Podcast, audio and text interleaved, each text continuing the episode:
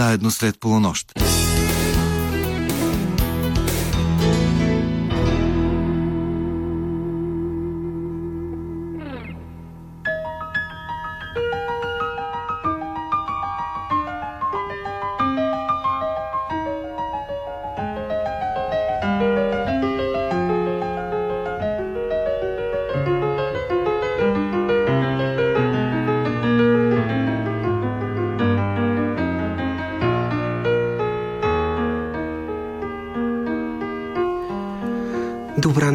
Скъпи слушатели! Вие сте на вълните на програма Христо Ботев на Българското национално радио, където вече звучат встъпителните акорди на предаването Среднощен експрес.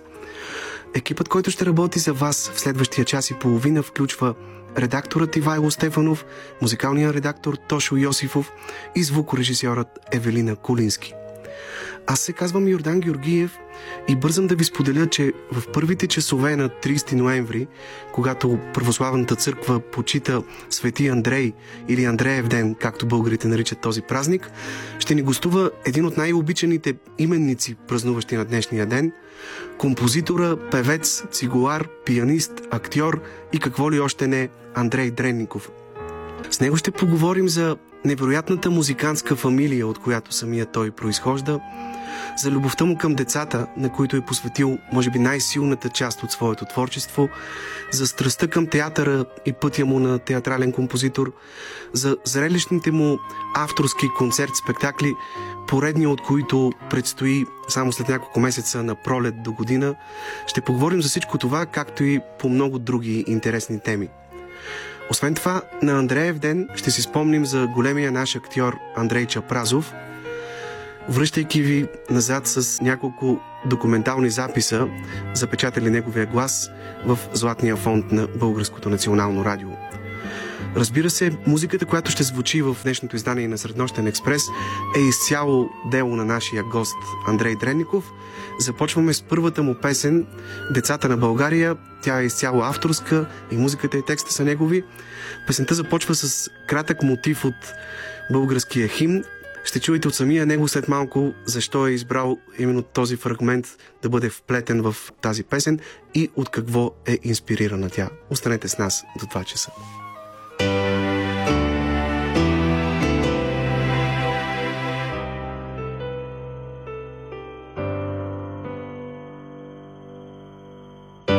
Отиват си децата ти, Българио.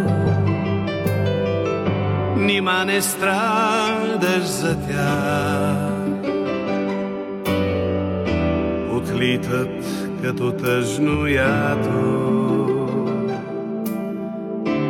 Някъде далеч.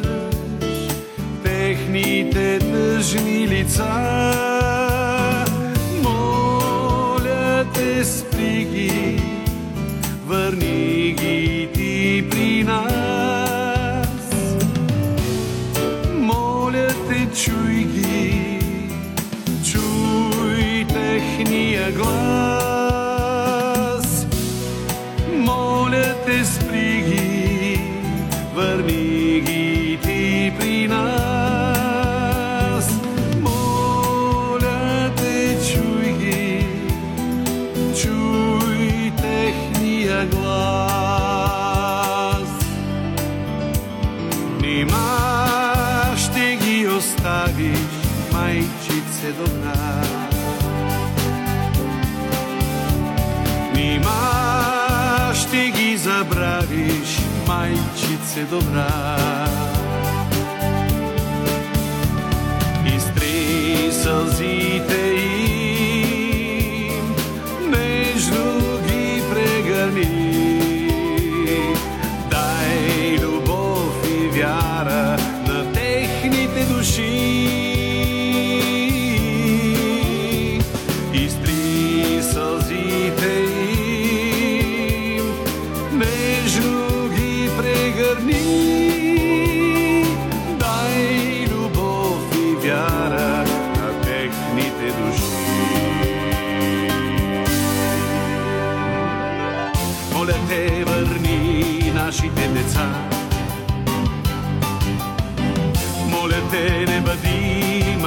Мащеха зла.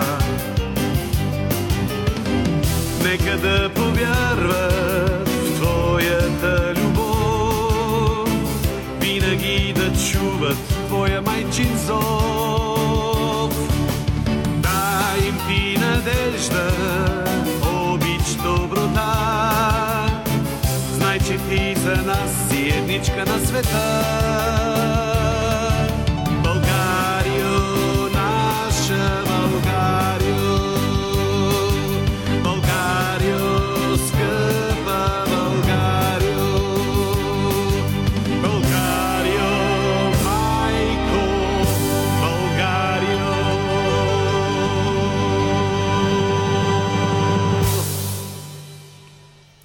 Вие сте на територията на предаването Среднощен експрес, където точно в този момент съм истински щастлив да приветствам с добре дошъл при нас композитора, певеца, цигуларя, пианиста, драматичния и комедиен актьор, шоумена и текстописец Андрей Дренников, един човек, у когото очевидно съжителстват почти всички изкуства и който разбира се днес има имен ден.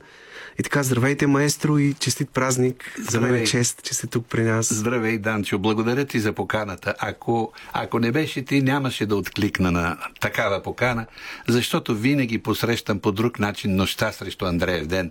Почват да ми звънат роднини, приятели, но за момче като тебе нямаше начин да откажа. Ти си прекрасен. Благодаря ти за поканата. Аз също ви благодаря за милите думи. Вие често сте споделяли, че радиото е голямата ви любов и че се определяте като радиочовек, така че надявам се се чувствате добре тук в нашето студио, Прекрасно, студиото на БНР, да. където Прекрасно. а, така сте, може би, като във втория си дом Точно през така. е. Точно, точно това изпитах, когато ме взе колата от къщи. Все едно от едната къща влезах в другата къща. Разбираш ли? Това е института, който у дома се чувствам, наистина. А, и съм горд да кажа, че от 1 януари, като започне да тече следващата година, 2023, аз правя 40, и 49 години, а, а, точно така, 49 години радиочовек. Но позволи ми да върна малко нашите слушатели към тази песен, която току-що чуха и ти хубаво направи, че отбеляза, че няколко тончета само съм вплел във въведението от химна на България. Песента Децата на България. Децата на България. Когато моя син, както много други млади хора на България, тръгнаха по света, не би трябвало да е така. Мисля, че България би трябвало да предложи всичко на нейните деца, за да не търсят щастието и късмета си навън, но не съм аз този, който ще философства по този въпрос. Аз съм много чувствителен, много емоционален човек и трудно преживях тази близо 7-8 годишна раздяла с моя син и на моя концерт, това искам да ти кажа, Значи аз съм от 74-та година, свирих в първи цигулки на симфоничния оркестър на радиото и фактически така започна моя радиопът. Когато на на, че- на 27 декември на Стефанов ден направих Андрей Дреников 30 години радиочовек, 2004 година, нали? От 74-та, 2004-та са 30 години. Аз се опасявах, че след като е Стефанов ден, едва ли първо студио на радиото ще се напълни с хора. Повярвай ми, Данчо, беше препълнено с приятели, с роднини, с музикални редактори, с тон режисьори, поети, За вас писатели. студията винаги се пълнят. Да, студията, залите. И знаеш ли защо ти разказвам това? Не за това, защото наистина беше пълно и мен ми се напълни душата. Първи ме поздравиха радио децата, основно аз пях, основно аз свирих цигулка, това, това, но имах и гости няколко. Почнаха радио децата. Но на първия ред седеше едно приятелче на сина ми и когато започнах концерта си след радио децата, като изпълниха първата песничка, която тук спечели награда в радиото като млад композитор, нашето бебе, един приятел на сина ми плачеше. Разбираш ли? И за това аз много, много, много боледувах в годините, когато бяхме разделени с моя син. Но с тази песен аз не, аз не, не, не пиша само за моя син, аз пиша за всички тези деца, които са принудени да отидат и да търсят късмета си, щастието си навън. И аз, независимо, тази тема няма да я зачекваме, но голяма част от нашата публика знае, че моята баба по майчина линия е французойка. И ми казват, Андрей, ми ти значи имаш три четвърти българска кръв и една четвърт френска. Не казвам. Аз съм пет четвърти българин. За нищо на света, когато бях в най-добрата си цигулар, а, а, форма като цигулар, когато баща ми беше концерт майстор на един голям оркестър, Театро Масимо в Палермо, три години той беше концерт майстор. Моите родители ме молиха да остана. Бях в блестяща форма там. Разбираш, както ти преди малко каза, радиото ти е втори дом, не мога да си представя навън да живея. Тук си говоря на езика, тук са роднините ми, тук са приятелите ми, тук са всички хора, които обичам, давам си сърцето и обичта на тях и моето огромно щастие, че получавам същото от тях. Ето затова написах тази песен. А и вашият син също се завърна в България, така че сигурно е, сега да. сте вече по-спокоен. А, разбира се, ние работиме заедно. Всички мои театрални постановки, ето, доскоро се играеше на сцената на а, театър Българска армия Търтюв. Давам пример. Търтюв, музика и а, Андрей, аранжимент Петко Дреников. Куклени пиеси, музика Андрей, аранжимент Петко Дреников. Химни, много пиша химни за детски градини. За, на два университета имам химни. Понеже така почнахме Той с... всичко аранжира, да. мое. Да споменаване на хора от вашата фамилия. Нека в началото да се разходим по онази улица крайбрежна, която може да ви връща назад към детските ви дни, към историята на вашия род, към корените на любовта ви към музиката. Една любов, която по всичко изглежда е генетично закодирана у вас. Вие сте син на професионални концертиращи музиканти, да. и то на много високо ниво. Да. И като че ли това е предопределило и вашия път, който също е неразривно свързан с музиката. Точно така е, точно така е. Аз тръгнах по пътя на баща ми. Баща ми беше три... прекрасен цигулар. На 17 години е свирил Паганини с оркестър София и 30 години е бил концертмайстор на Софийска филхармония. А майка ми е била една от любимите студентки на академик професор Андрей Стоянов, основоположника на клавирната катедра. И брат ми пък тръгна по нейния път. Няма какво да представям на нашите слушатели приятели.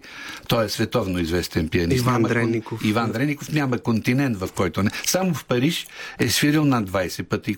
Преди 7 години имах колед, коледен концерт по покана на Българския културен институт. Коледен концерт на Андрей Дреников. Мен друго не ме интересуваше. Аз ходих да гледам залите, в които брат ми е свирил.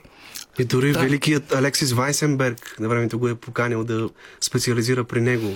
И той Париж. беше любим ученик на Артуро Бенедети Микеланджели. Велик пианист, велик пианист, който уви вече не, не е между живите. Но нека да продължа мисълта си за това. Аз ти благодаря, че започнахме с песента Децата на България, защото тъй като моят живот, аз не съм кабинетен композитор.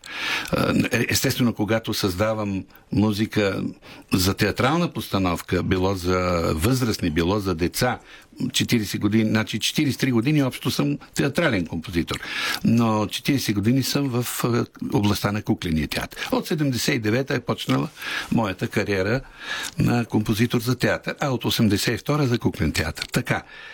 А, искам да ти кажа, че само за момент си прекъснах малко мисълта, ще се, ще се организирам. Но т.е. да кажем, че двете основни места, където е минало вашето детство, са То... зала България. Да, казвам на, на, на шега баща казвам, аз съм роден на две места. Едното място е а, зала България.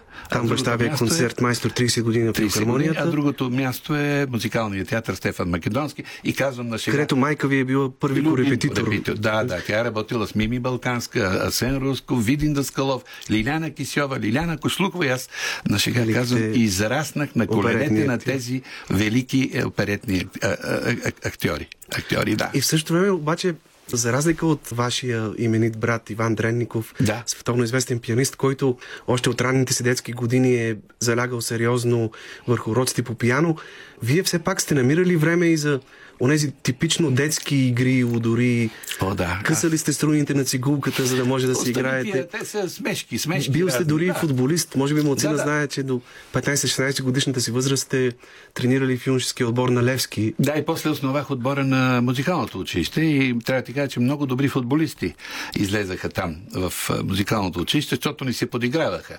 О, вие сте слаботелесни, вие знаете да свирите по 5, по 6 часа. И такъв отбор направих, че единствената ни загуба за 4 години беше от хореографското училище в Петрич 40 градуса жега 3 на 2. Ни би- Това не е голяма загуба.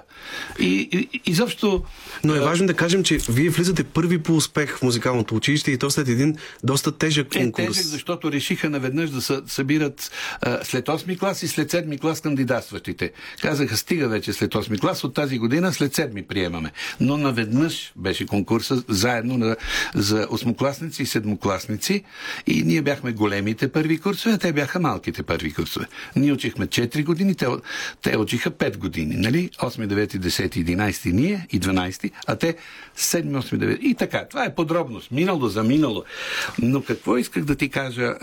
Връщам се пак на това когато видях залата, в която брат ми, нали знаеш, че преди години много, много, много се опитваха да плюят по България, че сме искали да стреляме по папата, да го убиваме и така нататък.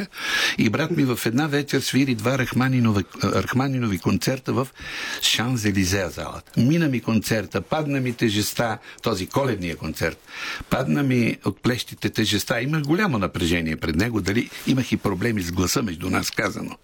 Преди да замина за Париж не бях добре с гласа, но слава на Бога, всичко мина прекрасно. Залата беше препълнена, той не е много голям център. 100-150 човека събира, аз съм по камерните форми. И, и когато отидах на следващия ден да видя тази зала, Шанс-Елизе, в която първата част той е свирил втори Рахмайнов концерт, пауза, и втората част четвърти Рахмайнов концерт, аристокрацията на Париж, дамите с визонените палта, Ролс-Ройсите, богаташите, са напирали, ще щупат вратата да, да поздравяват солиста. И когато виждат, майка ми изглеждаше много добре на, така, на външен вид, те я питат каква е. Да, аз съм майка. Ма вие имате перфектен френски. Тя казала, за мен това не е проблем, аз съм дъщеря на французойка и те са казали, това, което вашия син направи за вашата страна тази вечер, всичките ви дипломати и всичките ви политици взети заедно трудно могат да го направят. Виждаш ли силата на изкуството? С два Рахманинови концерта, втори и четвърти, които той ги е изсвирил блестящо, той е отворил вратите от, Така е, доколкото наистина. може той, нали? И аз за това носа и до края на живота си ще носа България. Хората на изкуството наистина са най-добрите посланници на България по света и вашият брат е прекрасен пример в това отношение. Понеже споменахте и майка ви, вие се занимавате наистина с страшно много неща. Разкажете тази история. Какво е казала баба Ванга на вашата майка на времето, когато тя е имала щастието да се срещне Ами, с нея? когато са били на едно турне, музикалния театър, а, много е било трудно, но майка ми овля... успяла да влезе при а, прекрасната, светла и памет а, баба Леля, ли? Леля Ванга, баба Ванга, ти я казваш баба, аз Леля Ванга, влезла Леля, е все добре. пак, да, влезла е. И тя е казала няколко думи само. Имаш две мъжки. Две мъжки, какво значи? Имаш две момчета. Аз съм малкият син, брат ми е големия син. И директно отсекла. Големото ти се бори с трикрако черно чудовище. Майка, си, майка ми се ужасила. Ами, какво е това трикрако? Това е рояла, бе. Е, Трикракото чудовище, това е рояла. А у малкото ти живеят всички изкуства. Сега далеч съм от мисълта да си въобразявам. Аз не можех да си представя да свира по 8 часа на цигулка. Аз търсих винаги разнообразието в живота си. И за това, сега, Казвам ти, се, казвам ти го не за да се изфукам, че на 12 годишна възраст изпратих рисунка в ГДР, Германската демократична република, за по-младите, които не знаят, и получих втора награда на конкурс по рисуване. Ама днес мога на една салфетка, една карикатура да ти нарисувам. Да си ме видял да се напъвам, да правя изложби, да си ме видял да пиша стихосбирки, романи, няма. Но моето щастие е в това, че аз не съм забил поглед само в цигулката и да свира по 12 часа. Разбира се, нещото, за което много съжаляваме, никога не съм си представил, че ще стана концертира цигулар. Но имах прекрасен квартет. прекрасен квартет. Квартет Дренников. Който, да, В до края на години. Да, да, да. На Бела Барток се представихме в семинара в Будапеща. Блестящо. Ами Добрин Петков след наш самостоятелен Петков, концерт, пардон, извинявам се, три квартета изфирваме в една вечер и той влиза в нашата стаечка. Ние сме вирвода потни и той казва, момчета, благодаря ви за музиката. Това да ти го каже такъв голям диригент като Добрин Петков. А аз като дете един единствен път съм свирил с Софийска филхармония под палката на Константин Илиев, също голям, много голям диригент. И баща ми ми беше концертмайстор. Но нека да довърша само това, което, понеже сега предстои да пуснем една песен към България, това преди години беше първия запис, когато обединиха усилията си, т.е. творческите си усилия известният днес певец. Аз всъщност на, нея, на него дадах тази песен, на Олин Горанов. Мисля, така ми казва, че това е било първият техен запис съвместен. Орлин плюс Тоника СВ. Но ние сега ще помолиме нашата тон режисьорка да пусне от моя диск към България. Така съм кръстил диска на песента, която току-що, която предстои да чуеме, пардон. Озаглави го така. Към България Андрей Дреников, тире Анди, ти знаеш, че приятелите и роднините ми викат Анди, пее свои популярни песни. Много се борихме за тая песен, имахме проблеми тук, но тя тръгна и съм щастлив, че хората може би ще я познаят в мое скромно изпълнение. Нека да я чуем и после още две думи за рецитала песните ще към кажа. България. Стиховете са на Владимир Голев, Прекрасни музика и изпълнение на Андрей Да, Дренников. точно.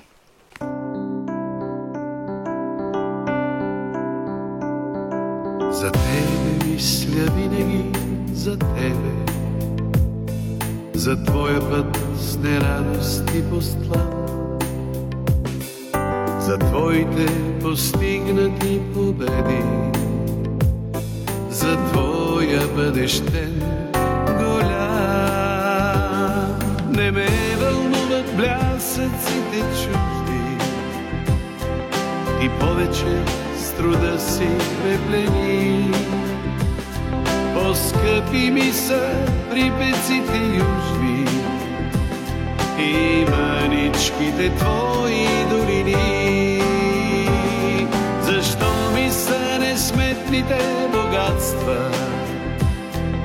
Богат съм с хубостта ти дивна аз. Мен стига ми, че в тебе съм пораснал и твой ще съм до сетния си час. За тебе мисля винаги, за тебе, за твоя път с нерадост и постлан, твоите постигнати победи за твоя бъдещен голям. Не ме вълнуват блясъците чужди, ти повече с труда си ме плени.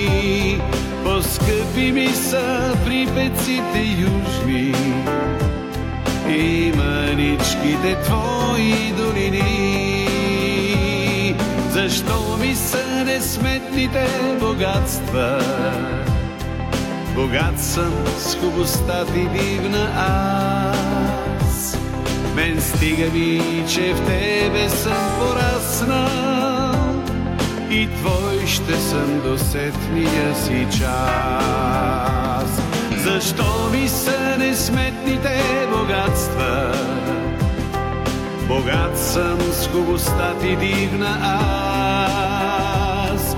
Мен стига ми, че в тебе съм пораснал и твой ще съм до седмия си час.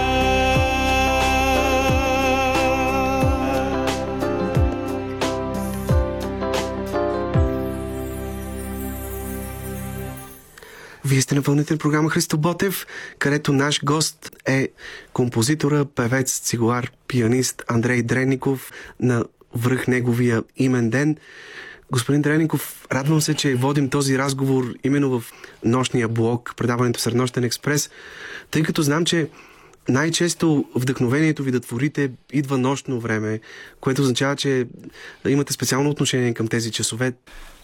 Тази песен, която току-що чухме, е някои се опитват да ми казват, ама това е социалистически текст на Владимир Голев. Нека да им кажа на тях, че аз съм верующ човек, аз вярвам в Бога. В ден на погребението на моята леля, която е родена във Франция. Няма да влизаме в тая тема, защото излишно е. Много е писано за това. Дядо българин Андрей Даскалов, баба французойка Валери Дюма, Тире Даскалова, като се оженва за него, ражда се първото дете Олга във Франция, пристигат и така нататък.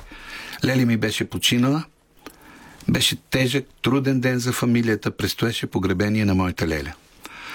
Бях взел една книга, не, две-три книги бях взел от библиотеката на радиото. Една от тия стихосбирки беше на Владимир Голев. Повярвай ми, Данчо, чудех се какво да правя, беше ми мъчно, беше ми тежко, беше ми свито сърцето. Така, с две ръце разтворих книгата и попаднах на заглавието към България. И сега, точно като по филмите, ти ще повярваш ли, че тази песен е написана някъде за 45-50 минути. Нямах време, нямах сили и време да напиша нотите, които се родиха така просто някаква сила отгоре ми продиктува да напиша тази песен. Леле ми още не беше погребана. Има някаква връзка между това и веднага скачам. И тази песен, както и да е, после я дадах на Орлин. Тя печели проблеми. наградата на Балкан Тон, ако не да, се лъжа. на Балкан Тон спечели наградата на конкурс и така. Връщаха тук. Няма да... Уния Може би един от първите хитове на Орлин Горанов. Точно. Което точно. После го направи потвърждение с... това, че вие сте откривател на талант и нещо, за което Еми, ще стане само дума. аз и Сашо Бразицо, Бог да го прости, но това му е една от първите песни. Това му е една от първите песни. Много се гордея с нея, така че тези, които се опитват да казват, че ами, това така, така го е написал стихотворението, последния куплет е много силен. И твой ще съм до сетния си час. Нали, защо ми са несметните богатства? Богат съм с хубостта ти дивна аз. Мен стига би, че в тебе съм пораснал и твой ще съм до сетния си час. Какво по-силно от това? Нали? Прекрасна, прекрасна. И веднага, за да подкрепа моите думи, когато летях към Франция, аз бях пет дена, пет дена там. Сряда лета, петък ми е концерта и понеделник се прибирам. Ще ми повярваш ли, Данчо, че някак си всяка фибра, всяк, всяка моя фибра усещаше, че аз влизам над земята над моята баба. Повярвай ми, чужда земя и същевременно близка. И си мисля, ами да, тя е чужда, през прозорчето гледам отгоре. Но тук ние сме потекли. Ако в Монпелие, в Института по медицина, в големия университет, който много български лекари са учили, моя дядо не беше, срещнал, Рабле, в... не беше срещнал баба ми, ние нямаше да потечеме нашия род. Разбираш, ето за това го връщам, вързвам с песента към България. И за това, което, това, което ти си първото предаване, в което аз го съобщавам това нещо, тази новина. Много ми се иска. Най-хубавите ми концерти са били в деня на смъртта на моя баща, той почина 28 март 1981 година. Всичко ще направя. Всичко, преди това ще има, вероятно, в по-малки градове, но всичко ще направя в София да направя големия концерт, който знаеш ли как ще се казва? Как? С любов към вас, това са хората на България. Един мой приятел, журналист, направи в един вестник много голяма страница, фотоалбум с мои снимки, с Таня Маселитинова, с Славка Слава, Калоянчев, Невена Кокан, но заглавието беше Андрей Дреников изповяда в песен Невена Коканова. Но казвам Иване, прекрасен журналист Иван Георгиев, хората го знаят. Казвам Иване, само трябва да разместиш пластовете. пластовете. При, цялата, при цялата ми любов към България не е първо с любов към България, с любов към вас. Първо е с любов към вас, първо изречение, второ изречение с любов към България и после една есенна вечер с композитора Андрей Дреников. Вече какво ще правя? Дали ще бъда актьор, това цигулар, певец? Аз си знам какво да направя, аз си подбера песните. Значи, за да обичам България, аз трябва да обикна хората на България и аз съм ги обикнал такива, каквито са. И за това с любов към вас, с любов към България. 28 март до година. Така го планирам, Господ да. здраве да ми даде. Разкажете какви идеи имате за този концерт. Ваш авторски да подбера, концерт. Да, да, ще... той ще бъде концерт-спектакъл. Ще участвате и други ваши колеги? Не много, не много. Защото ти виждаш, че за нашето предаване, аз дойдох с 150 песни, ние едва побираме 3-4, защото от приказка Не можем да ги пуснем. Аз като, като една майка, която си обича децата, всичките си песни ги харесвам. И ако знаеш колко песни ще останат навънка, ти знаеш. Но ние само прехвърлихме на... Не знам даже, понеже с техника не се занимавам, прехвърлихме при нашата чудесна тон режисьорка 4-5 песни. Няма да имаме време.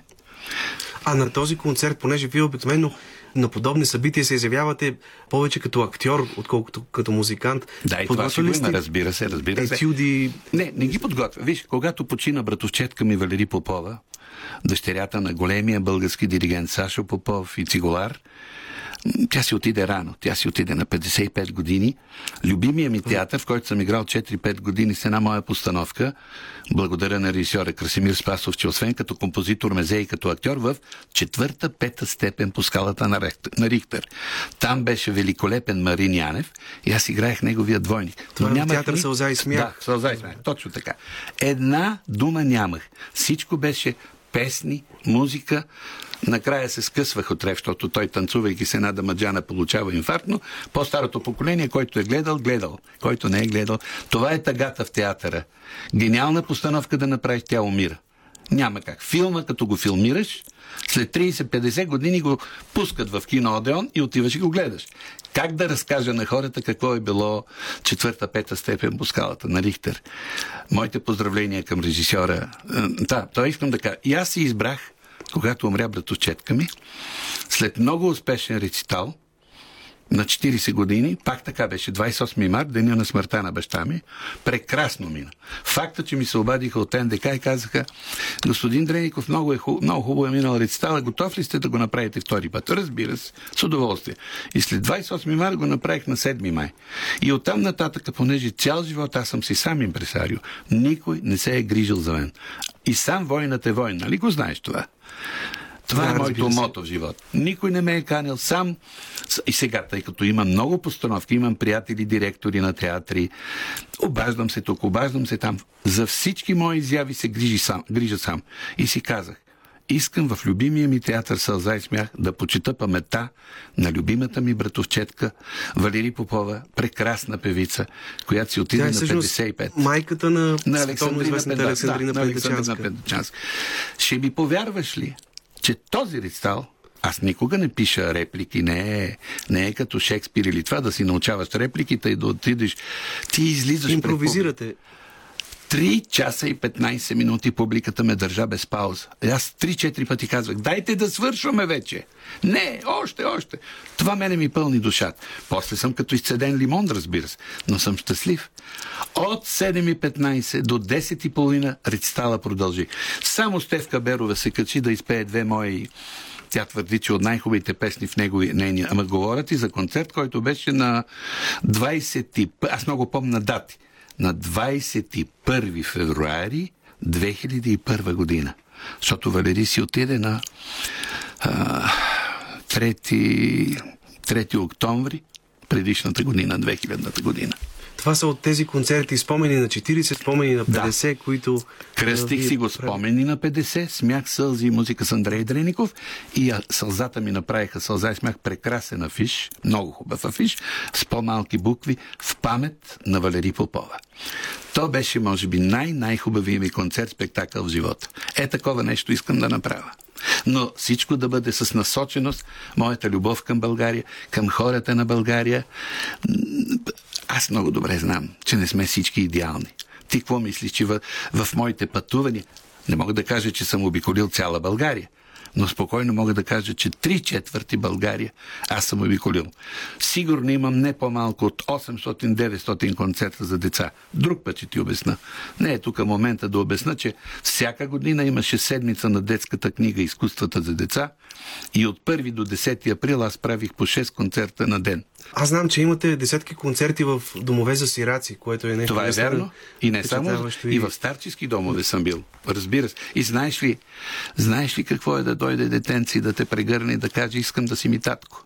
Последния път, преди, значи то беше 2017 година, имах едно младо момиче до мене, Елито, поздравявам ги, ако слушат, едва ли слушат, но Елито, тя ми беше като гид, център за настаняване от семейен тип Имаше деца на годините на моята внучка София, която е 10 годишна. Значи преди 5 години 5 годишни дечица.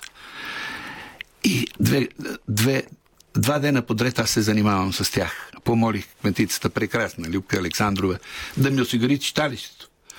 Дадах им да свират на рояла. Имаше китара, имаше акордеон, имаше тъпан, имаше какво ли нямаше. Исках тия деца така да се...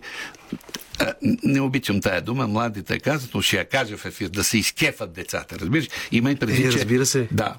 Не всички там са сирачета, това искам да ти кажа. Не всички. Има такива, които са от бедни семейства. Едно семейство, като има 8 деца, не може 8-те да ги отгледа. Да речем, едно-две ги дава в център, този център за настаняване от семейен тип. И повярвай ми, когато се освободи сцената, а, обядвахме заедно, вечерахме, за първи път ме нарекаха ментор. Тези, които ме пратиха, казаха, ти ще бъдеш ментор в град Левски, така, така. Два дена подред. Такава взаимна любов. Толкова се обикнахме с тия деца, че когато сцената се изпразди, не ме питай. Не ме питай какъв фрев му удари и прегърнах Елито прекрасно момиче от, от град Левски, мъжа е агроном, Ели и Веско, прекрасни хора. Ридал съм, ридал съм, треперих за тези дечица.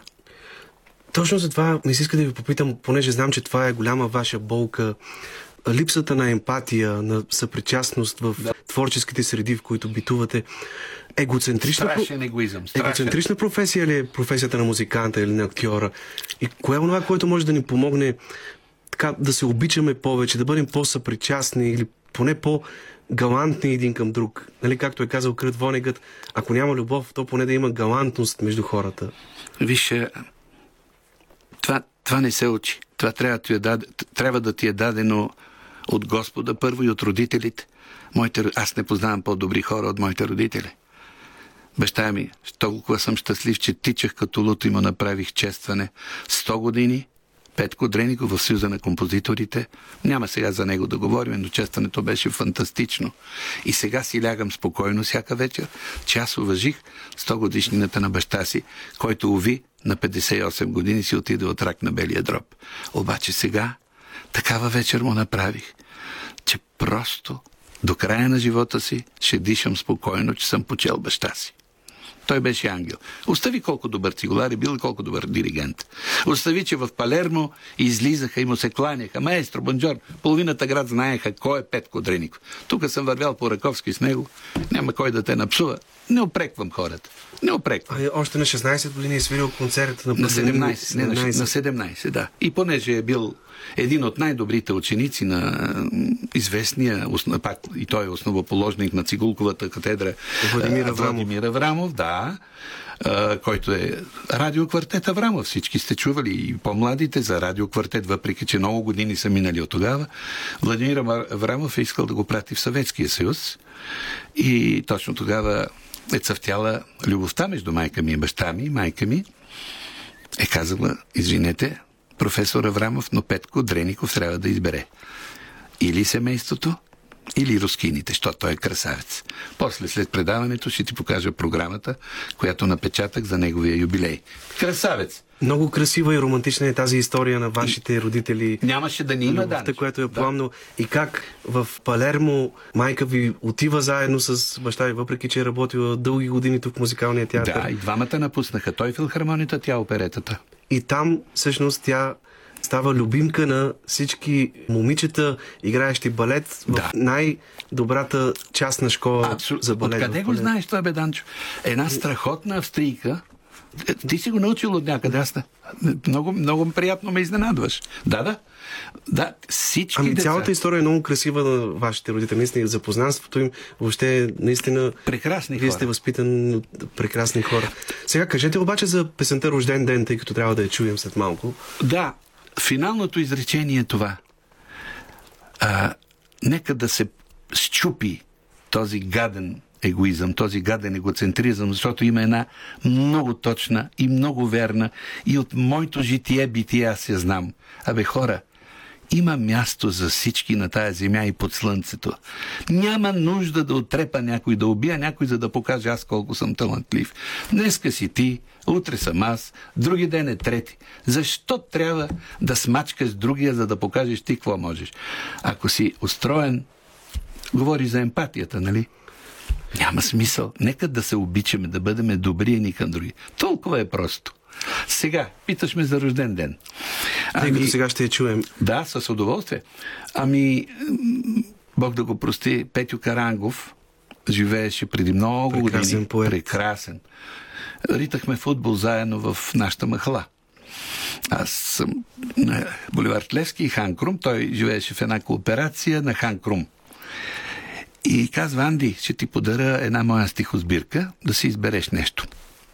Дъждът преди да стане смят, сняг, мисля, че се казваше стихосбирката, почнах да я разлиствам и се хвърлих върху това стихотворение. Много ми хареса. И написах песен за Стевка Берова Йордан Марчинков. Но това беше далечната 80-та година. И няма много да говоря. По-добре, те я пеят прекрасно, но понеже сега представяме някои песни от моя диск, който ще влезе и в моя рецитал след 3 месеца, нека да я чуеме в мое изпълнение. Рожден ден, моя музика изпълнение и стихове на Петър Карангов.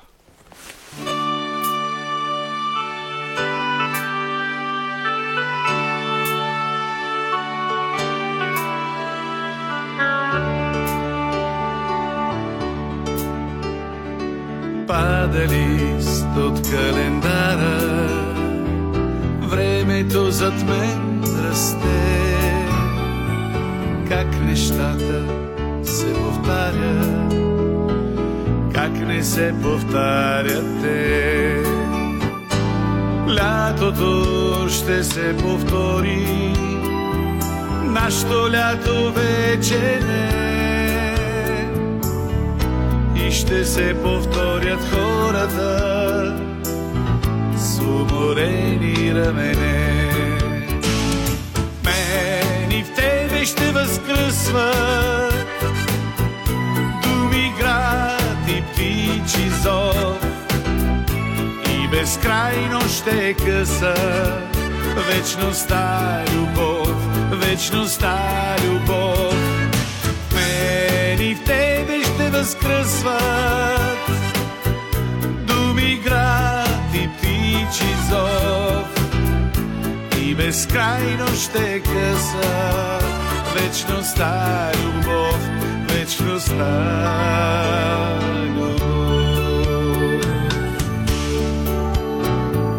Вярно е, че се повтарят нашите рождени дни. Само, че това повтаряне страшно ще ни промени. И дано не се изгубим в преспива висоти. Нека да повторя други част от нашите черти. Мен и в ще възкръсват думи, град и птичи зов и безкрайно ще къса. Вечността любов, вечността любов. Мен и в тебе ще възкръсват думи, град и птичи зов и безкрайно ще къса вечността любов, вечността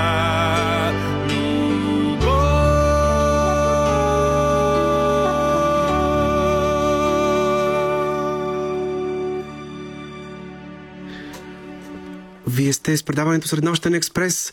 Чухте песента Рожден ден в изпълнение на Андрей Дреников, който днес има имен ден и е наш гост в предаването на вълните на програма Христо Ботев. Господин Дреников, нека вече да поговорим и за пътя ви на театрален композитор, тъй като вие сте автор на музиката за повече от 120 постановки и за куклен, и за драматичен театър. Дори сте играли на сцена нещо, което така ще бъде интересно да разкажете. Но да започнем там. Какво е театъра за вас и как се появи в живота ви и с какво го промени и обогати? От малко дете театъра се появи в моя живот, защото още от първо отделение, първи клас, аз съм възпитаник на 92-ро основно училище Неофитрилски, днешната френска гимназия. Прекрасната ми учителка Надежда Бобева, великолепна жена, запали у нас искрата на любовта към театъра. Ние правихме не само в класа и в училището прекрасни пиеси. И това беше едно училище, което за жалост вече не съществува. Тази тема ми е много болна, въпреки че съм внук на французойка, като ми кажат, айде да се срещнем пред френската гимназия, аз побеснявам. Казвам, не, няма да се срещнем пред френската гимназия, а ще се срещнем пред 92-ро основно училище Ньофи Трилски и бившата 9-та гимназия. Но както и де. Това сега аз няма да ги оправям тия работи. Въпросът е, че аз си живея с моите спомени, 57 Кажете обаче, година. какво ви е казала вашата леля Надежда Андреева? А така, когато хода по театрите да работя, знаеш ли какво нещо е леля ти? Е, живеехме в една кооперация. Тя идваше на, на нейния син, Константин, като свърших, аз при... Тогава беше другарката Бобева. Когато аз свърших четвърти клас, Тинко, сина и Константин, застъпи и тя идваше на всички пиеси, в които аз играех. И така се получи, че като дойде концерт на училището, аз излизам с майка ми свира нещо, там част от концерт, солист на хора, изобщо дето приказките на Ванга. Тук, там, тук, там, така. Любимец бях, нека да го кажа. И тя най-вече като ме гледаше в... Тя ме знаеше, защото живееме в една кооперация, знаеме как свира на цигулка, знае това, знае това, че съм солист на хора, това не е толкова важно. Но, гледайки ме в пиести, казва, Анди, ти трябва да дойдеш при нас. Тоест да дойда във Витис, надвис. И когато аз съм работил в Бургас, в Варна, къде ли не, Данчо, какво нещо уважението към великия преподавател. И аз така пея с актьорите, помагам им, уча ги песни. В един момент, абе, еди кой си? Ти знаеш ли, че моя леля е Надето Андреевна? Ти си племенник. Ви... Да. А, на Надежда Андреева. Какво казваш? Точно това преди малко исках да ви попитам да разкажете какво ви е казала вашата леля, че сте роден за актьор. И да, да. тя каза, виж, не е хубаво, излиза, че аз се хваля, защото аз, както знаеш, днеска нито съм актьор, аз съм в, в средите на интелектуалците, аз и не само на интелектуалците, хората ме знаят композитора Андрей Дреников. А повечето хора преди всичко ме знаят като цигуларя. Но аз вече 41 година, откак напуснах симфоничния оркестър на Българското радио, национално, пак казвам, любимото ми радио, любимата ми сграда, така че аз съм композитор Андрей Дреников. И майка ми ми беше подала документите на двете места. И за щастие конкурса в бившата консерватория, сега музикална академия, беше пръв. Влезах блестящо там и абсолютно се обесмисли да хода да, да кандидатствам в Витис, тогава се казваше Витис. Защо от малко дете, от 5 годишен, ти си цигулар, ти си музикант, къде отива този труд, къде отиват тези тези мигове, тези трепети, тези концерти, продукции и така нататък, нямаше смисъл. И сега съм много щастлив, когато отида и с музиката си допринасям, било за изграждането на даден мюзикъл или на пиеса с много музика, с песни. Е, много ми е по-спокойно така, по-ми е приятно. И само в заключение ще кажа, че Леля Менадия, вече светла и памет не е между живите, освен, че я уважаваха страшно, актьорите я обожаваха, тя беше толкова интелигентен човек, че лекциите си по история на западноевропейската литература в Германия ги чете на немски, а във Франция на френски. Изключителен човек. А каква роля изиграха двете големи актриси, Славка Славова и Таня Масалитинова, за това да, се отвори пътя като театрален композитор? Огромна. Аз бях започнал вече няколко постановки, Нека да кажа светла му памет, Павел Кюлевски ме покани. Един мой връзник, чешки възпитаник, първите пиеси започнах с него. И понеже а, свет, много хора, айде едно общо светла памет за тия, които ги няма, Таничка вече така я виках последните години, като общувахме, под ръка ги водих до къщите им след всеки спектакъл. А, майка ми говори на площадката на брат ми, с блока, в който живееха. Госпожа Масалитина, госпожа Дренкова и аз така. Не, че съм много нахакан, но съм общителен. Казвам госпожа Масалитина. Много ми е приятно да ви кажа две-три думи само. Те си прекъсвам разговора на майка ми с нея. Започнах, моята любов е театър. Казвам, започнах своята кариера на театрален композитор, но в Търговище, в Димитровград, тук и там. Иска ми се да направя нещо в София. И тя каза, Андрейчо, ще помисля. Не мина много време. Телефона звънна и каза, Андрейчо, искам да те запозная с големия режисьор Любен Гройс. Брат ми беше на турне по чужбина някъде. Уви, татко си отиваше, не можех да ги покана в къщи. Имах ключ от дома на брат ми, отидахме.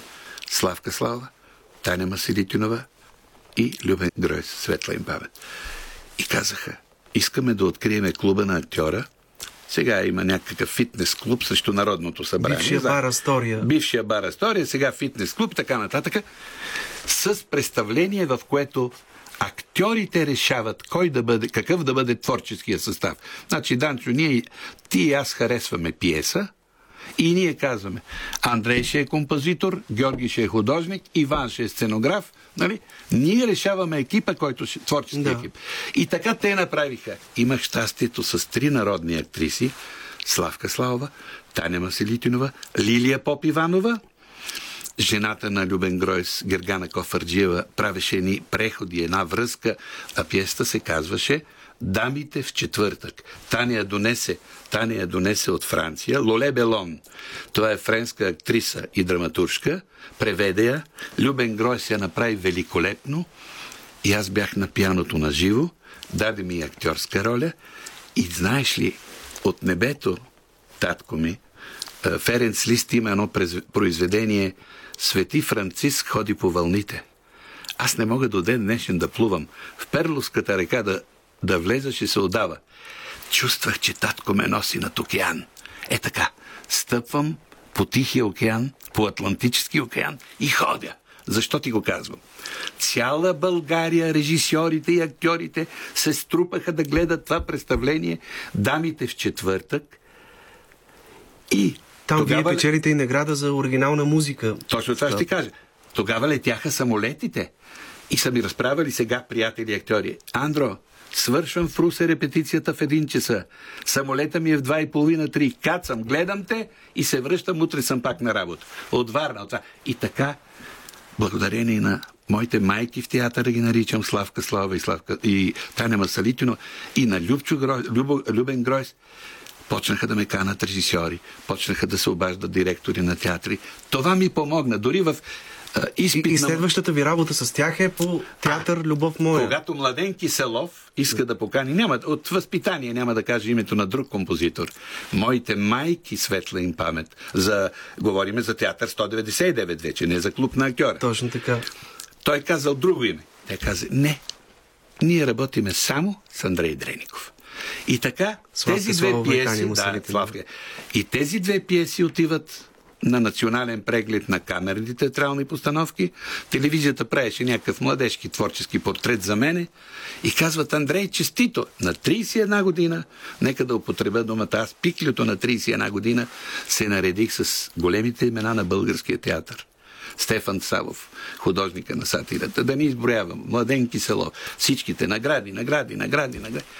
И те ми по... И вече аз всяка вечер след спектакъл на колата, е, Славка живееше тук на Орлов мост, оставяме. Таня живееше в, наричаха го блока на гениите горе, Елемак 309, Елемак 19, блок 309. Хубави спомени, хубави спомени. Така че аз много дължа на тези жени. Много дължа. Те са изключителни. Те бяха и са изключително. А, вярно ли, е, че всяка сцена, на която сте работили, има свой собствен аромат? Абсолютно. Вие ги усещате? Абсолютно. Аз съм работил е, в много не обичам думата провинциални, извън столични, защото да не са чувствителни хората, извън столични театри. Когато отида в Търговишкия театър, когато отида в Ямбулския театър, но особено тук в Софийските сцени, и в сатирата съм работил, и в Цълзай смях съм работил, единствено в Народния театър, честно казано, там не съм работил. Но Военният театър по един начин мирише сцената, сатирата по друг начин. Тоест аромата е различен. Много съм чу... чувал съм го и от други хора. Не съм го измислил аз, но аз така го чувствам. Всяка сцена има специфичен аромат. А може би ще бъде интересно да разкажете кое е по-особеното, по-различното, когато трябва да пишеш музика за театрално представление. Още повече, че вие сте музикант с класическа подготовка, Да. човек от бизнеса на чистата музика, ако можем така да кажем, където обикновено се търсят най-сложните решения, докато в театъра винаги трябва да се намери някакъв компромис. В този смисъл, как се случва магията, която ражда онази полифоничност между музика и сцена? Ами, виж сега, първо трябва да ти кажа, че съм попадал на всякакви режисьори. Много е тъжно, когато един режисьор не знае какво иска. Има, има съм и такива случаи. Значи той те затрупва от желание и накрая ти си на репетиция, ти денонощно пишеш, правиш, струваш, за да, за да го удовлетвори музиката. И когато е, да, хубава е, хубава е, прекрасна е, чудесна е, прекрасна и почват репетициите и казва, намалете, намалете, силна ми е музиката.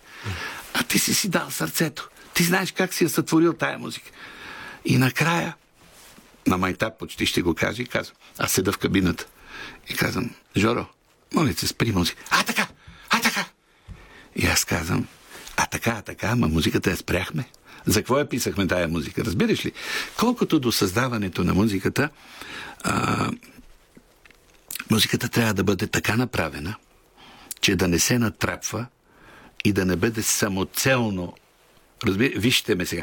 Ако искаш да направиш нещо самоцелно, па напиши една соната или напиши едно трио, един квартет.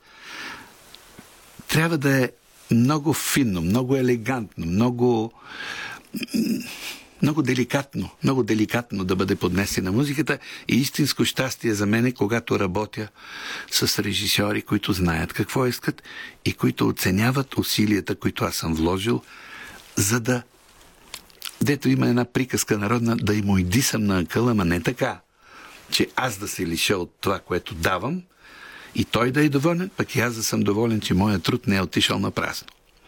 Не е толкова трудно. Все пак Господ малко трябва да ти даде едно зранце, нали?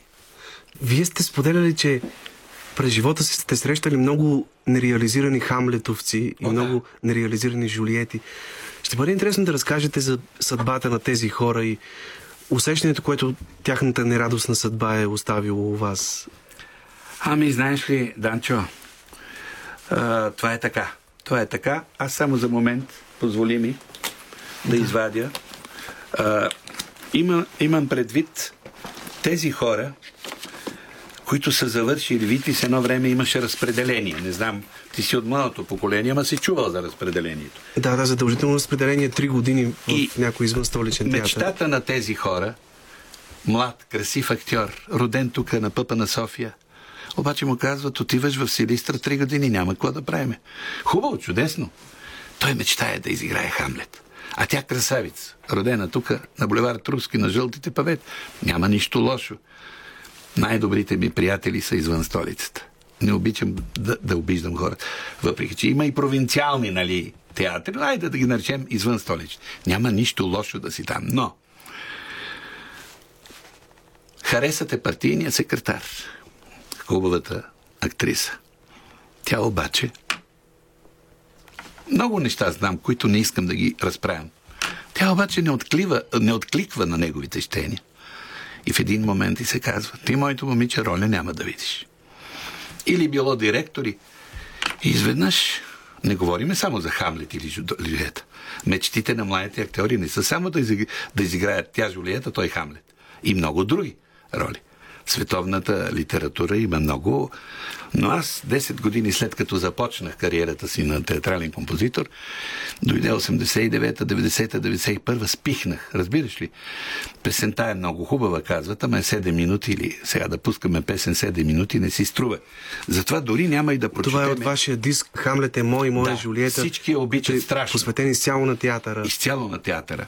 Но ако ми позволиш, аз мога да го прочета това стихотворение, но Искате ли да чуем една песен и след това да го прочетете? Искаш ли на, на, на, на Искра Радева, пак така по мой текст и моя музика, Йосиф Сърчаджиев и, и, и Искра трябваше да ги заведа а, във Враца. трябваше да направим, забравих как се казваше, това е една форма, имаше не ателие, ми както и да е. И казвам, дайте да направим нещо. С Искра написах песен, която я кръстих след една премиера. премиера. Простичко казано, влюбеният композитор отива да поздрави прекрасната актриса за нейната роля. И чуй сега какви думи съм измислил и каква музика съм измислил, а Искра пее фантастично. Слушаме... Дуета стана чудесно. След една премиера. Тези цветя са за твоята нова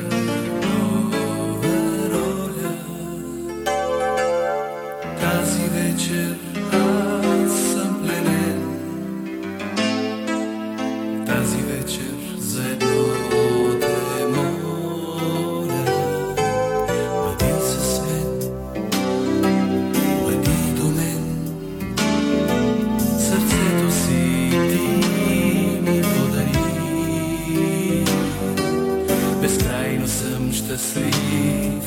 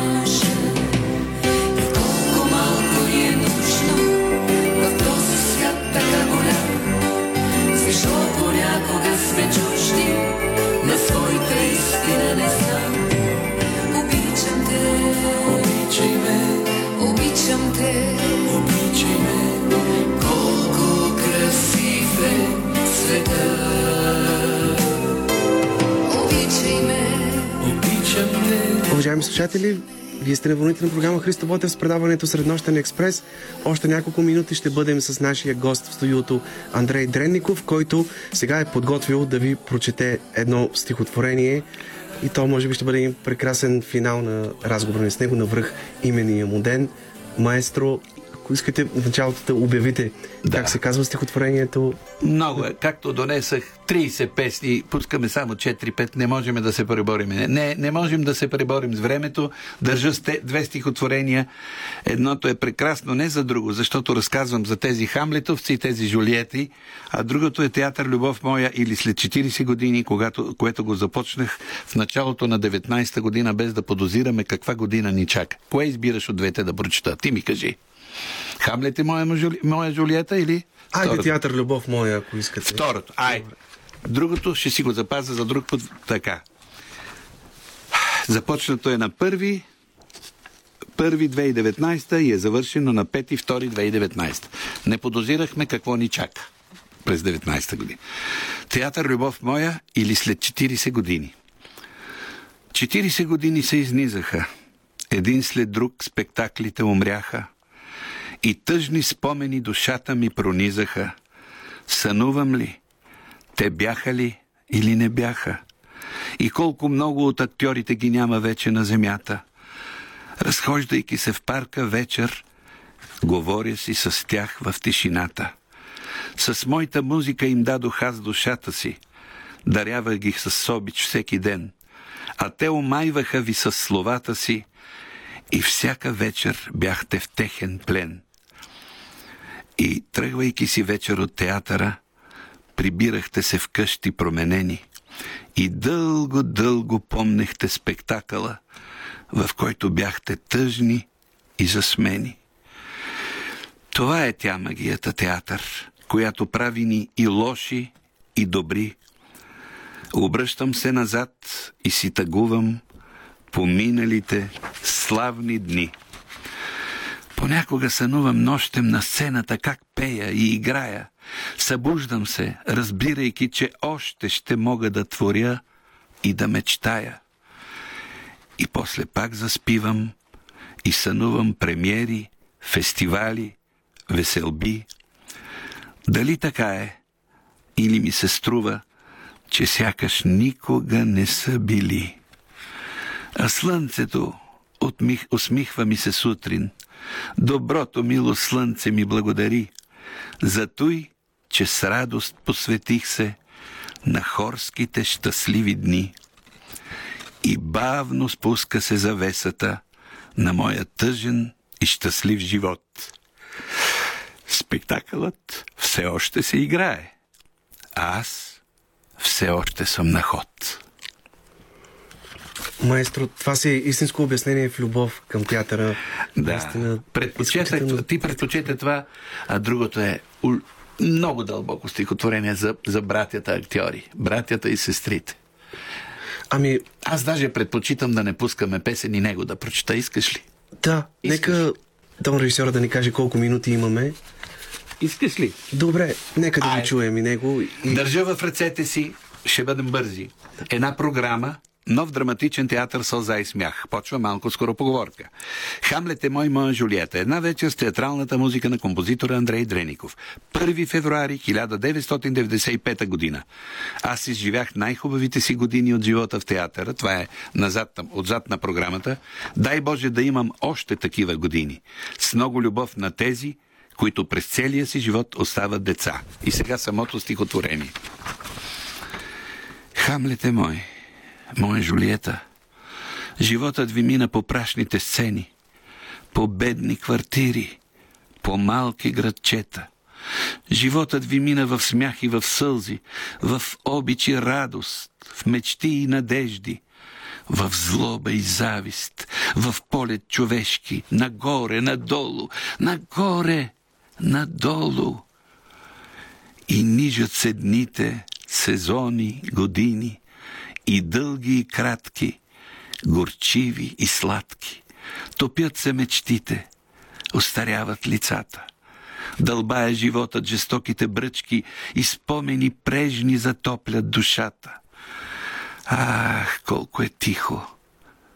Сърцето говори, очите сънуват щастливи премиери и празници светли с безброй много хора. Къде са? Къде са? Нима никога той не ще се повтори. Къде отлетяха изстрадани роли? Есента си отива, зима настъпва, но някъде в детството гледа актьорът. Какво да се прави? Така е устроен. Не ще да повярва, че всичко се свършва и колко измамна е сладката радост, която те кара да тръпнеш, да тръпнеш, да чуваш аплаус и викове браво и хора изкрящи от те позарени да идват с цветя и букети, пленени от вечната свята магия, наречена просто театър. Ах, колко е тихо, колко е пусто и колко е тъжно. Салонът е празен, сцената тъмна, боли тишината. И пада сълза по лицето и свирят най-нежните струни в душата. И песничка малка от забравен спектакъл неволно запява актьорът. Навънка е зима, снежинки танцуват, студено е вече, студено е вече. Хамлете мой, моя Жулиета, животът ви мина по прашните сцени, по бедни квартири, по малки градчета. Хамлете мой, моя Жулиета, простете, простете. Маестро, благодаря ви. Да го бяхме репетирали предварително, нямаше да се получи толкова красив и дълбок финал на Казах ти, аз съм нашия разговор. импровизатор, Данчо. Обичам да импровизирам. Андрей Дреников беше гост в днешното издание на Среднощен експрес. За мен беше истинска чест да разговаряме с него в студиото. А в последните минути на предаването ще си спомним за големия актьор Андрей Чапразов с няколко записа от Златния фонд на Българското национално радио. Ще чуете негови размисли за театъра от 1974 година, кратък отказ от ролята му на Сирано Дюбержерак и фрагмент от последното му интервю, дадено пред неговия колега актьора Димитър Иванов, запазено в фонда на радиото. Преди сътворението беше театъра. Та нема Адам, Ева, ябълката и змията не бяха театър. Шекспир беше казал, целият свят е сцена и ние всички сме актьори. Все си мисля, че при един, не дай Боже, световен катаклизъм, той може да бъде в космическо измерение, и двама да останат, единът ще играе театър на другия. Преди всички религии беше театърът. Когато искаме да изразим възхищението си от няколко красиви мигове, ние казваме хубаво, като в театър. Когато искаме да изразим иронизиращото отношение към някого, пак казваме не ми играй театър. Когато ме питат какви видове театър има, винаги отговарям добър и лош. Театърът респектира всички, и просветения, и неграмотния. Чехов казва, не може без театър. Театърът е храм, сцената е ултар. В него нямаш право да влизаш по гуменки и санцук. Театърът е университет за всички, млади и стари. И неговото голямо предимство е, че те учи без да те получава. Волтер казва, за театъра няма спасение вън от еростта на страстите. Не до мия впечатление искам да отнеса от театъра, казва пък Дидро. А Белински твърди, че театърът е божествено изкуство. Театърът е катедрала. Всички останали храмове имат по-низки кубета. За Шилер театърът е канал, по който се прелива в народа това, което са създали науката и знанието.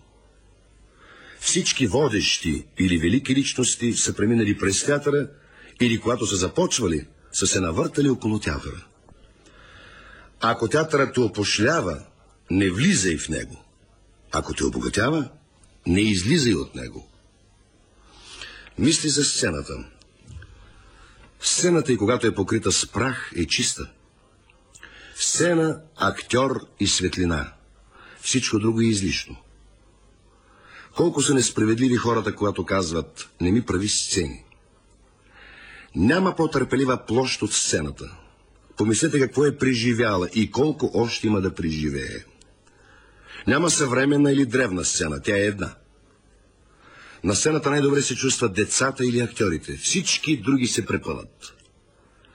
Всички утвърждават успеха на някого с лаконичното изречение. Той или тя е вече на сцената. Сцената е трибуна.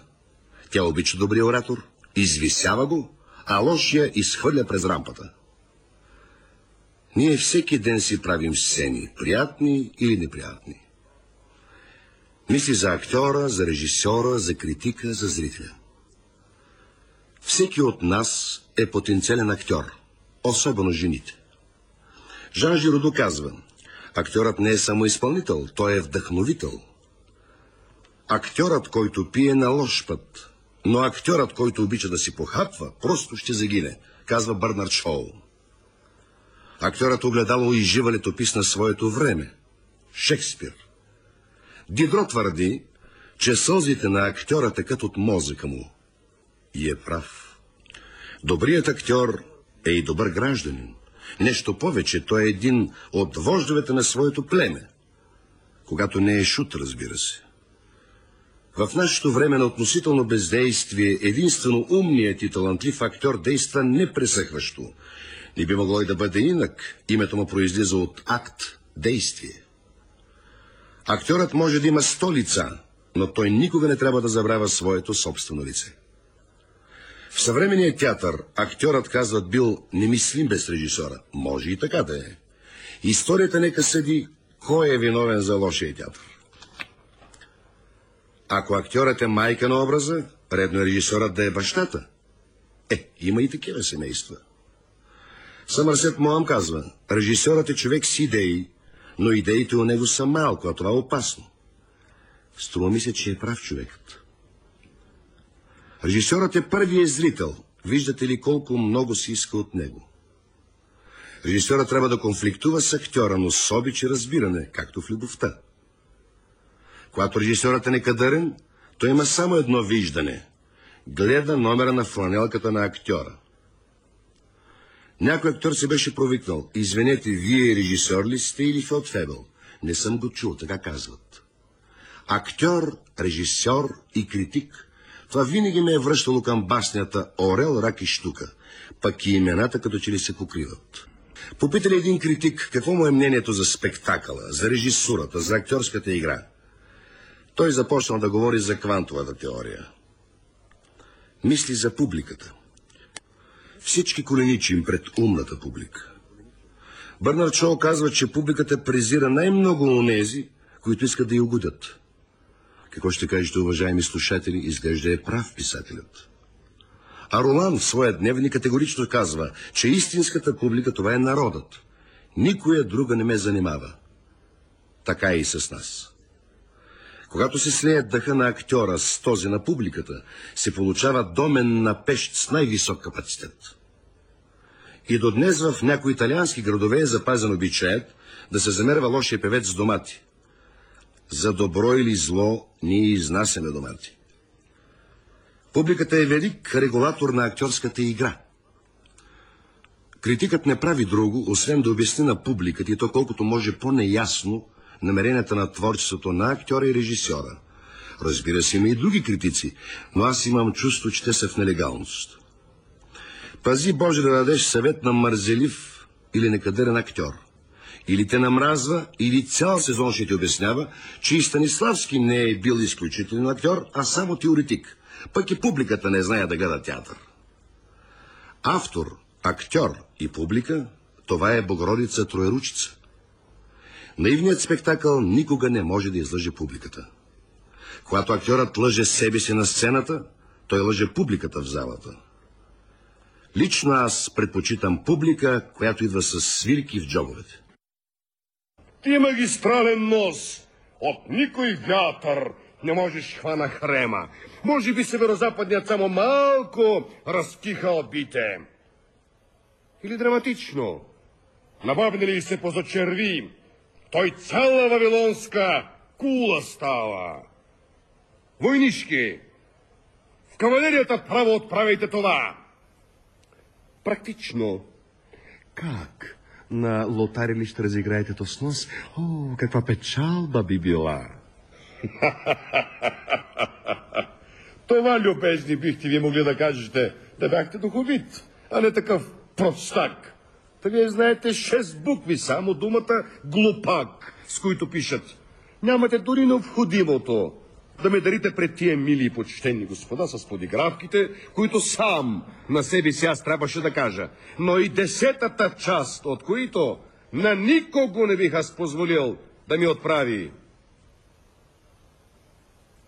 Но тогава с какво да правя? Да намеря защитники като брашля, на който увива се на ствола, чуш на своя настойник, до кората прилепен, с хитрости, а не със свои сили да се издигам? Не. Благодаря. Да пиша, както всички правят, оди на разни благородници. В смешник да се превърна жаждащ, да съзре усмивка благосклонна на устата на някакъв министър? Не. Благодаря, приятелю. Като животно аз на четири да лази колене, корем, от тътрене да хванат шия. В гръбнака ми да няма здрава кост, отчупане пред всеки силен. Не, благодарям. Да си спечели име с един сонет и сладко да заспя върх слава просишка. Благодаря. Талант, да гледам аз да проявявам пред всякакъв негодник. И пред всеки нищожен вестникар да се подлизвам, дано да затръби за моята слава. Благодаря, Льобрен. Да се боя за всяка постъпка своя. Да се опасявам от всеки поглед чужд. Да предпочитам една визита пред една поема. Благодаря ти за такава слава. Стъгня се аз, приятелю, към друго. Да пея, да пленувам, да се смея, да хода дето ща, да съм свободен. И да не пиша нищо аз, което направо от сърцето ми не е изтръгнато. Добре, брашлян пълзящ не бивай. Ти може би не си вековен дъб, ала поне самин се издигни, додето съдено ти е. Разговарям с Андрей Чепразов, няма смисъл да ви го представям. Все пак тази година той получи за цялостната си театрална дейност наградата на артистите в България, за което го поздравявам и да е жив и здрав, за да може да ни каже няколко думи. Но имам така един-два въпроса. Първо, Андрей, доволен ли си от наградата или и как я изхарчи? Мите, нали знаеш добре, че наградата бързо се харчи. Готовата пара бързо отива. Това е едно. И второ, дали съм доволен? Доволен съм, разбира се. Но от това дали да затваряме вратите или прозорците, което ни заплашва или ни навестява такава кълговидна мълния, това зависи от нашето настроение или от нашите възможности. Сега, като заглавие на предаването, това е много интересно. Като находка също интересно. Вече зависи от неговия ход нататък до какво точно ще се спрем. И кого, как ще навести тази кълбовидна мълния. А, нека да бъдем реалисти. А, що се касае до театър? Сега, от време на време така боледувам по тази линия. Аз, например, не съм стъпал в театър години. Защо? Страх ме е, че е, ще си кажа, защо пропилят аз? Аз съм 50 години на сцената ми. Защо сме, като и доста мои колеги. Те са би 45-50. Защо пропиляхме тези години? Когато за театъра вече не само, че, че е нападано понятие, но няма и климат вече, няма ни, не става дума за грижи някакви. Ние сме свикнали, верно, само да, да, да взимаме, да цицаме от държавата. Но ние сме се старали и да връщаме на държавата. Ние на самата държава не сме, защото нашите, нашите производства, нашата продукция не е материална, тя е духовна. Нали? А, но все пак сме връщали доста нещо. И аз като си направих един ден сметката колко при колко аз не съм и веднъж живота си на празен салон. Колко салони съм напълнил само аз. Ами Спаджанев, ми, апостол Карамитев, ами Данчо Матев, ами Стефан Гецов, ами кой ми, вие да вземем цял, ми сълза и смях, ми театър на армията, ми, България, извън столични театри, които. На колко народ сме дали, и то не само къщи от сърцата си, от карантиите си, от бъбрици, колко нерви са похарчени, тонове нерви и прочие. И си кажеш така, е защо беше всичко това? Какво стана? И защо? За да бъдем потър, потърпевши на една реформа. Ами да направите тази реформа. Нали трябваше да стане бързо. Едва сега с новите наши приятели, дай Бог, нещо потръгва играта. За сега преди малко го каза, вече спря това буксуване, айде полека лека. Да сипваме пясък там на релсто да тръгне играта. Уважаеми слушатели, това беше всичко от нас за днешното издание на предаването Среднощен експрес. Завършваме с една песен по музика и текст на Андрей Дренников, която е посветена на неговата приятелка, голямата актриса Невена Коконова. Именно в нейно изпълнение ще чуете тази песен «Моята есен». От мен Йордан Георгиев и от името на екипа, с който работихме за вас през последния час и половина, ви пожелаваме лека нощ до следващата сряда, след полунощ.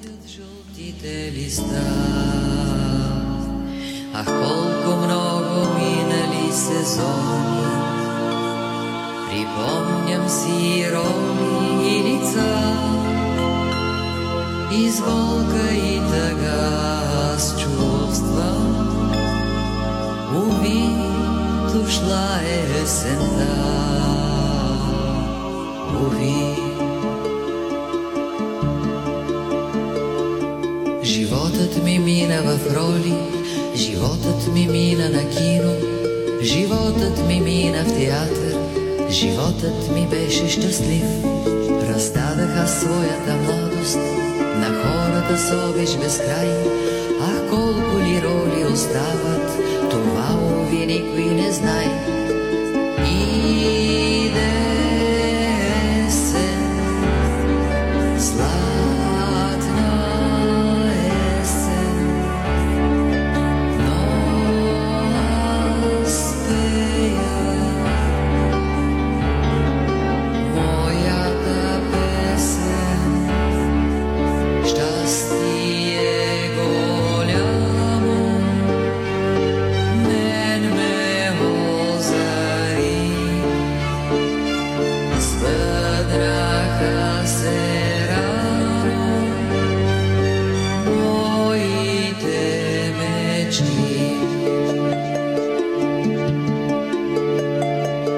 Mecdai